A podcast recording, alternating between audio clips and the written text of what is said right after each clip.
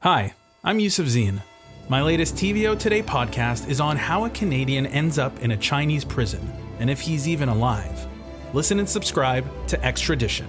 Available now, wherever you get your podcasts. Well, it's Tuesday morning, and people are no doubt looking in their inboxes, John Michael, for our On Poli podcast for the week, and it's not there. We have this short little blurb that we're going to say instead. Why don't you tell the good people why we don't have a full podcast for them today? Uh, we would normally have the podcast for you uh, ready on Tuesday morning, but uh, there's a pretty significant event coming on Wednesday, and that's the dissolution of the legislature and the start of the election campaign.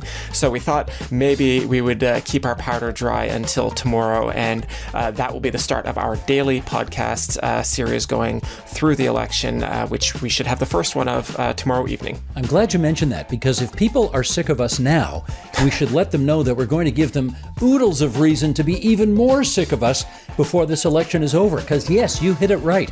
We're coming out every day with a podcast during the writ period. So that's May 4th until Election Day, June the 2nd. And people will be able to have us in their inbox every evening based on the events of that day of the campaign. We can't wait to drive them crazy. It's going to be absolutely unbearable, and uh, frankly, I think it's what people expect of us. right on. He's John Michael McGrath. I'm Steve Paikin, and we'll see you on the Ritz.